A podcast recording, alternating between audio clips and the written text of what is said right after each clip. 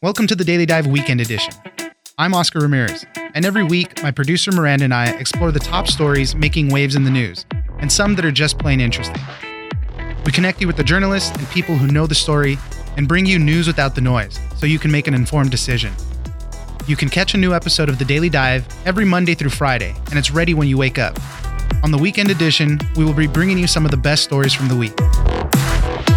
When Facebook and our Instagrams and other social medias go out, a lot of times we get really angry. The first thing you think of is, I can't uh, spy on my crush. You know, I can't get these funny memes that I'm used to.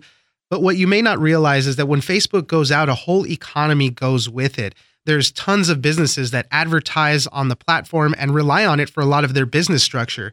Ashley Carman, tech reporter for The Verge, joins us to talk about the people who build their businesses on these platforms and how they lose out when Facebook goes offline. Facebook is an ad based business. It's worth billions of dollars, and its primary way of making money is through ads. So the people that are taking out these ads are often local businesses. I, I specifically focused on small businesses, but I mean, most every company uses Facebook. Right. And so the reason they're taking out these ads is to either sell something, like if they're retailers, or get clicks on a website, which inevitably they hope to turn into some kind of conversion where they can get a customer out of it, or perhaps they're using it even for a free thing, but in the hopes of eventually upselling this person, which was one of the people I interviewed for this story. What ends up happening is when this platform, Facebook, Instagram, WhatsApp not so much, but Facebook and Instagram really go down, these businesses just lost a big part of how they market and hope to make money for the day. Explain to us exactly how this Facebook economy works. The people pay to gain impressions, people pay to gain conversions. There's all sorts of stuff that, that are at play. Facebook has its formal ad service, which is where you can set a budget. Anyone can do it. You can set a budget. You can say what your goal is. You can say impressions, which just means I want 300 people to see this, or I want to get as many eyes on this as possible, or conversions, which is like I want 400 people to click through my, my website. And what Facebook does is actually very interesting because they've kind of set themselves up for situations like this where they only charge advertisers for the results. So they're not going to charge you a baseline and then not actually deliver. They promise to only charge on what they deliver. But what I talked about in my story is how there's kind of this side economy that's built up around influencers. So people who are really popular, typically on Instagram, but they exist for Facebook too, where these companies can make side deals with them off the platform. It has nothing to do with Facebook's formal program. And in those cases, I mean, you're kind of flying blind. Only recently have contracts and influencer negotiations become a thing. So if you have a formal negotiation and contract, you might be able to get your money's worth and get a guaranteed what you want out of that influencer deal. But the person I profiled, Jason Wong, who sells fake eyelashes and also he has various products that he sells, made a deal with an influencer, multiple influencers. And in his case, he made that deal through private DMs. So they didn't have a contract and he's not really sure if he'll be able to get his money back because the influencers technically fulfilled their side of things. They posted about his product, but unfortunately for Jason, no one was online that day. exactly. Nobody saw it. But that's how it is for a lot of businesses, even businesses that aren't particularly relying on direct sales, things like that. They expect to lose money just because they didn't get those clicks, they didn't get the engagement to set up future business. Jason seems like a smart businessman. He talked about how they've diversified how they market. So because he lost that revenue that day, he honestly didn't sound very stressed. I was like, okay, you, you're really zen. Good for you.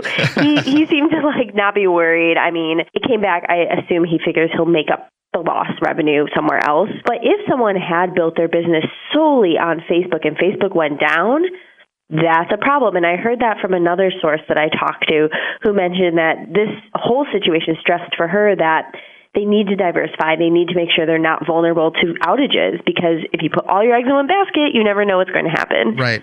And even people that are uh, advertising specific events, like, hey, I need you to sign up for this online training class or something, something that is time sensitive. I mean, those people, if you're doing a last minute push, you know, the day before or something, then and nobody saw it, then you have no signups. You have no people showing up to your events. Yeah, that was a very interesting situation that I actually hadn't really thought about because the beauty of Facebook and Instagram is that, like I said, anyone can access their ad tools. You and I could go on right now and make an advertisement probably for this podcast. Yeah. so, it's so easy to do. Exactly. And so you have people like this woman I talked to, Candy, who is a wellness coach, and she happened to be holding a training the next day after this outage. And she was like, I'm going to put ads out to try to get more people into my training, which is a free training, but for her, she tries to put them on her email list, which then just kind of brings them into her universe where she might be able to sell them products. So, like, it didn't cost her money in that exact moment, but it cost her potential clients in the future. So it's just very interesting how Facebook money plays out out, not just in the immediate, but also in the future. A lot of people are dependent on it. And as you said, really, a, a whole economy can go down when these platforms are not online. Ashley Carman, tech reporter for The Verge, thank you very much for joining us. Yeah, thanks for having me. My absolute favorite story of the week is just incredible. It's a story about finding family and living with a new reality that you might have 50 brothers and sisters roaming around in this world. It's a story about Jacoba Ballard, who knew she was a donor conceived kid and wanted to find some of her half siblings who might have had the same donor. Her investigation led her to find some other siblings for sure, but then something more unexpected. All of these siblings that she was finding, everybody pointed to the same man, Donald Cline. Cline was a fertility doctor who was accused of using his own sperm to impregnate women who came to him for artificial insemination treatments. We spoke to Sarah Zhang. She's a writer at The Atlantic to talk about this crazy story and all these newfound siblings and how they live in this world now that the truth is out. It's a small town where they live and they're constantly seeing each other unbeknownst to them. So it's just a wild story. When I first started reporting this story, I definitely was like, oh my God, what a weird story. You know, like what kind of weirdo would do this?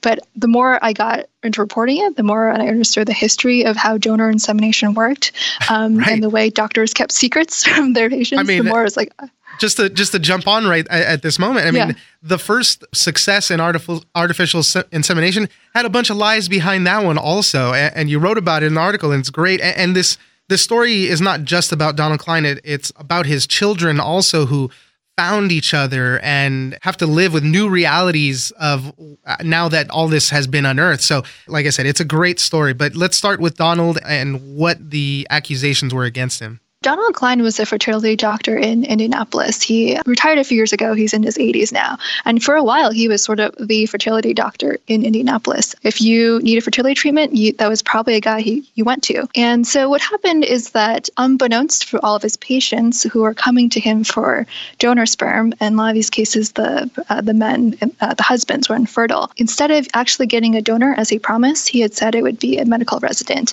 He had apparently been using his own sperm. And we don't know exactly how many biological children he has. He said he did it about 50 times. There are currently 50 people who've been confirmed through DNA tests that are his biological children. In between publishing the print magazine and like when the like few weeks we put online, two more people were found. Wow. So we really don't have a great sense of exactly how wide the scope is.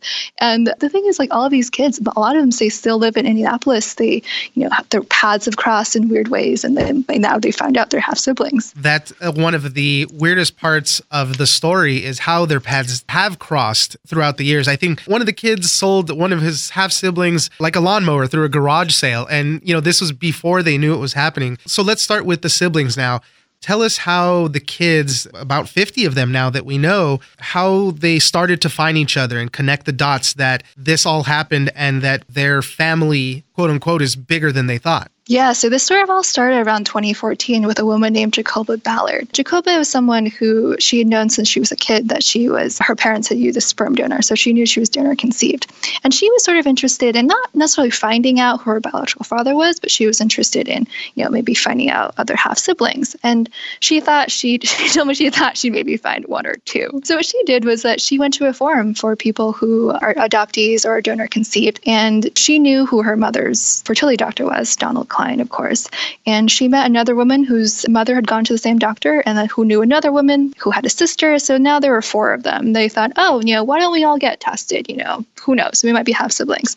So they all take 23andMe tests. The test results come back. They are all half sisters. And what's more is that they have four more half siblings on 23andMe. So that's eight half siblings total. And right away, this kind of sets off some alarm bells because Dr. Cline had supposedly told patients that he used any single donor only few times, and now there were eight. And he said that they're supposed to be medical residents, but their ages were ranged long enough that it would have been more than any single person would have been a medical right. resident. So they started doing something that is actually gotten a lot of attention now because of the Golden State Killer, which right. is using DNA to look for family trees the whole notion of familial DNA and building the family tree profile just to trace everything back as far as you can. And little by little, Jacoba and, and her newfound siblings started to realize that everything started pointing to Donald Cline in more ways than one. It was just not a coincidence. And they started contacting all of the other siblings that they found that were part of this. And a lot of them thought it was a scam at first. They're like, you guys are just crazy. This is not happening. But everything just snowballed so quickly after that. Yeah, exactly. I mean, imagine if you got a message from a stranger being like, hey, I'm your half sibling. And,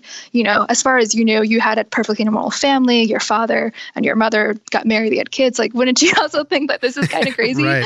Um, and, and, this leads so, us yeah. and this leads us to the big first meeting between Donald Cline and all of these new half siblings that have found each other.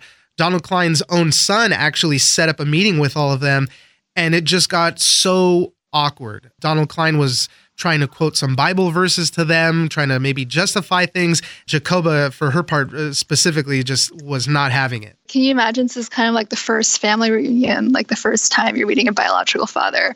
It was kind of interesting little detail about how Cline's son ended up getting in touch with kind of just illustrates how small this world is, is that he actually knew Jacoba's priest. He was also Catholic.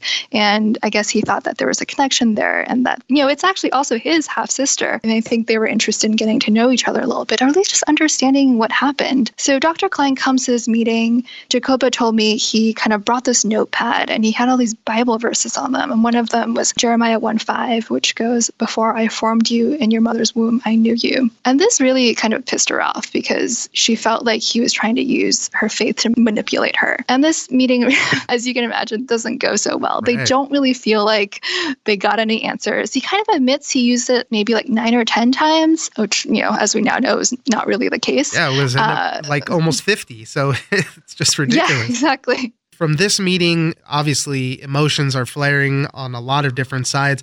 And it just leads us to a lot of big questions that I don't think were ever answered. I'm not really sure what made him do this. He was one of the premier fertility doctors at the time. You know, a lot of people were going to him. And so, what would make him do this? And I know that the siblings had a real hard time trying to process this specifically. You know, was it a sexual thing? Was it a religious thing? Was it a power thing? This is the question that everyone has, right? So I, I will just uh, say for our listeners that I did try to talk to Dr. Cline and he did not want to talk to me, in part because he's also being sued for his actions. So I understand why he didn't want to talk. So, you know, I don't know the single answer. What I will say is that I think if you go back to how donor insemination worked back in the 1980s, it's very different from how it is today. There's like no catalog of frozen sperm you can order online. He actually had to go and find the medical residents and ask them to donate. And because had to use fresh sperm, so the sperm had to be like, you know, within an hour. Uh, I had to kind of time it when, when the patient was coming in. It was a lot logistically harder, you can imagine, right. to get the sperm than it would be today. And and some and, of those unknowns are probably the worst parts. You know, the way you're describing the procedure and how he did it, sperm needed to be used within the hour. That lends itself for people to believe that he did go into the next room and get it himself and then come right back to use it on his patients. Yeah, exactly. So I spoke to one patient named Liz White, who the way she told me is when you're going through artificial insemination, you have to go whenever you're ovulating, which could be on a weekend. So she would go in on weekends and he would be the only person there. And she would, you know, get undressed, get in a gown, sit on the table in stirrups, and he would go next door to get the sample. And I can't say exactly what he was doing, but one's mind can imagine what was going on next door. And that think walking through that, walking through those steps, like she really felt violated when she realized that. And she told me she felt like she had been raped. Yeah, she felt like she was raped 15 times. Those were the amount of times that she went to go get treatments from him. And as I said, the unknowns are some of the most difficult parts, uh, how to process it after the truth comes out years later. I mean, her son is like 30 something years old now, and she's having to deal with this. Yeah, well, he's 36. let's talk about the criminal case that happened against Cline. What were the charges? Because you couldn't really charge him for rape or anything like that. It was just two counts of obstruction of justice. And then how did that trial specifically end? Because it didn't really seem like he got quite a big punishment at all. this is one of the most fascinating things to look at in retrospect is that there is no law that specifically says you cannot use your own sperm in your patient. And so when the prosecutor looked at this case, he realized, you know, there were no documents left, so you couldn't charge them with deception or fraud. It didn't really quite fit the definitions of rape or assault. And so he, he did find this kind of one slam dunk charge, which is that when Donald Cline was first notified of an investigation, he replied saying he had never used his own sperm. So he clearly lied in that case. So he was like, okay, well, I can charge him for felony obstruction of justice, which is a felony. You know, it's not a misdemeanor. Felony is a serious thing. But when he was sentenced, it was something that happened years ago. The judge decided he had to lose his medical license. He had already been retired, so he was not using his medical license. And I think think he was ultimately fined about $500. So he was not punished very harshly in the legal sense, but I think it is probably also fair to say, you know, this has been probably pretty rough for his family. And for someone who maybe was a really respected doctor who right. probably cared a lot about his reputation, he's he's really lost all of that. And that was the big moral dilemma. I mean, he violated the trust of his patients. As you said, uh, there's no law that says he can't use his own sperm, but it's the trust that you have in your doctor. And this was, the, you know, in the early stages of how artificial insemination works. Now we have the sperm banks and, and deep profiles of who the donors are, and you can kind of pick and choose by you know occupation and hair color and all that stuff and that's just not the way it was before. So i want to end with all of this because this is one of the the most interesting parts and it's one of the weirder parts. Dealing with the fallout of all this all these siblings there's about 50 of them now and i know some are more vocal and some want to kind of keep it more hidden but it's kind of a small town-ish feel where a lot of them still live there. I think you note in the article uh, somebody was getting a haircut and they said, "Hey, that's Cline's other daughter or something." So they run into each other all the time, and, and just all the stuff that goes through their heads when they when they see each other on one hand they're like they're worried because like oh you know like oh my god like we went to college together maybe we could have hooked up or maybe i didn't know it and i hooked That's up with so my sister weird, right yeah that's so weird. But now they're also, you know, they're a lot of these people are they're in their you know mid to late thirties. They have their own kids. Their kids are getting old enough to date. And I think the thing that you know really struck me is when they were saying like, wow, like now every time my kid you know has an instant crush or like chooses a prom day, I'm gonna have to think about this. Right. It's just so heavy to even think about that and, and have to really think about it for the rest of your life and your kids' lives. Is there's 50 of us out here. That's so many people, and the intersections are so crazy. As I said, one of them sold each other something at a yard sale and I think it was like a wagon. Yeah, yeah, yeah. Just these tiny coincidences are pretty just crazy to come across. Yeah, well, I think it makes sense, right? Like he was sort of like a preeminent fertility doctor in, in Indianapolis for a couple of decades. You know, if you were a fairly well-off couple who needed fertility treatment in Indianapolis at that time, you probably went to him. Like, of course, the social circles probably overlapped. And how is it now with a lot of the siblings? I, I saw in your article that they try to do an annual gathering now, almost like an extended family gathering. That's the second, yeah, their family second reunion. Yeah, their second family reunion so far that they've had, and, and I love the the last line. From afar, it must have looked like any other family reunion, but when they're hanging out in there, they know the realities of it. What, how is that? Yeah, I know. It's so bizarre, right? I think it is really fascinating how different siblings have reacted differently. And of course, the people who really wanted to talk were people who you know, really wanted to be very involved with their siblings. There are also people who, if they were contacted once when they first took a DNA test and they were like, I don't want anything to do with this. Please don't talk to me anymore. And some people, it's become a really part of their lives. They like talk to their sisters and their brothers. They compare how they look. They talk about how they like the same McDonald's orders and have the same wedding dress so I think there really is a real range of reactions to how people have dealt with finding out they have 50 something half siblings. This like puts it in a weirdly clinical way. And I don't want to come across that way, but it's almost kind of like a controlled experiment. You have all these people share 50% of their DNA, but they were raised by different parents. And yeah. it's kind of interesting how they've all turned out differently or like feel sometimes they feel differently about how they were conceived. It puts a whole new spin on the meaning of family and connections and as you said, just growing up in different situations and environments. Sarah, it's a great article. There's a lot of stuff that we didn't get to talk about in the interview right now, so I suggest everybody read it. The Fertility Doctor's Secret. Sarah Zhang, writer at The Atlantic. Thank you very much for joining us. Thank you so much for having me. All right, that's it for us this weekend. Be sure to check out the Daily Dive every Monday through Friday. Join us on social media at Daily Dive Pod on Twitter and Daily Dive Podcast on Facebook leave us a comment, give us a rating, and tell us the stories that you're interested in. Follow The Daily Dive on iHeartRadio or subscribe wherever you get your podcasts. The Daily Dive is produced by Miranda Moreno and engineered by Tony Sorrentino. I'm Oscar Ramirez in Los Angeles, and this was your Daily Dive Weekend Edition.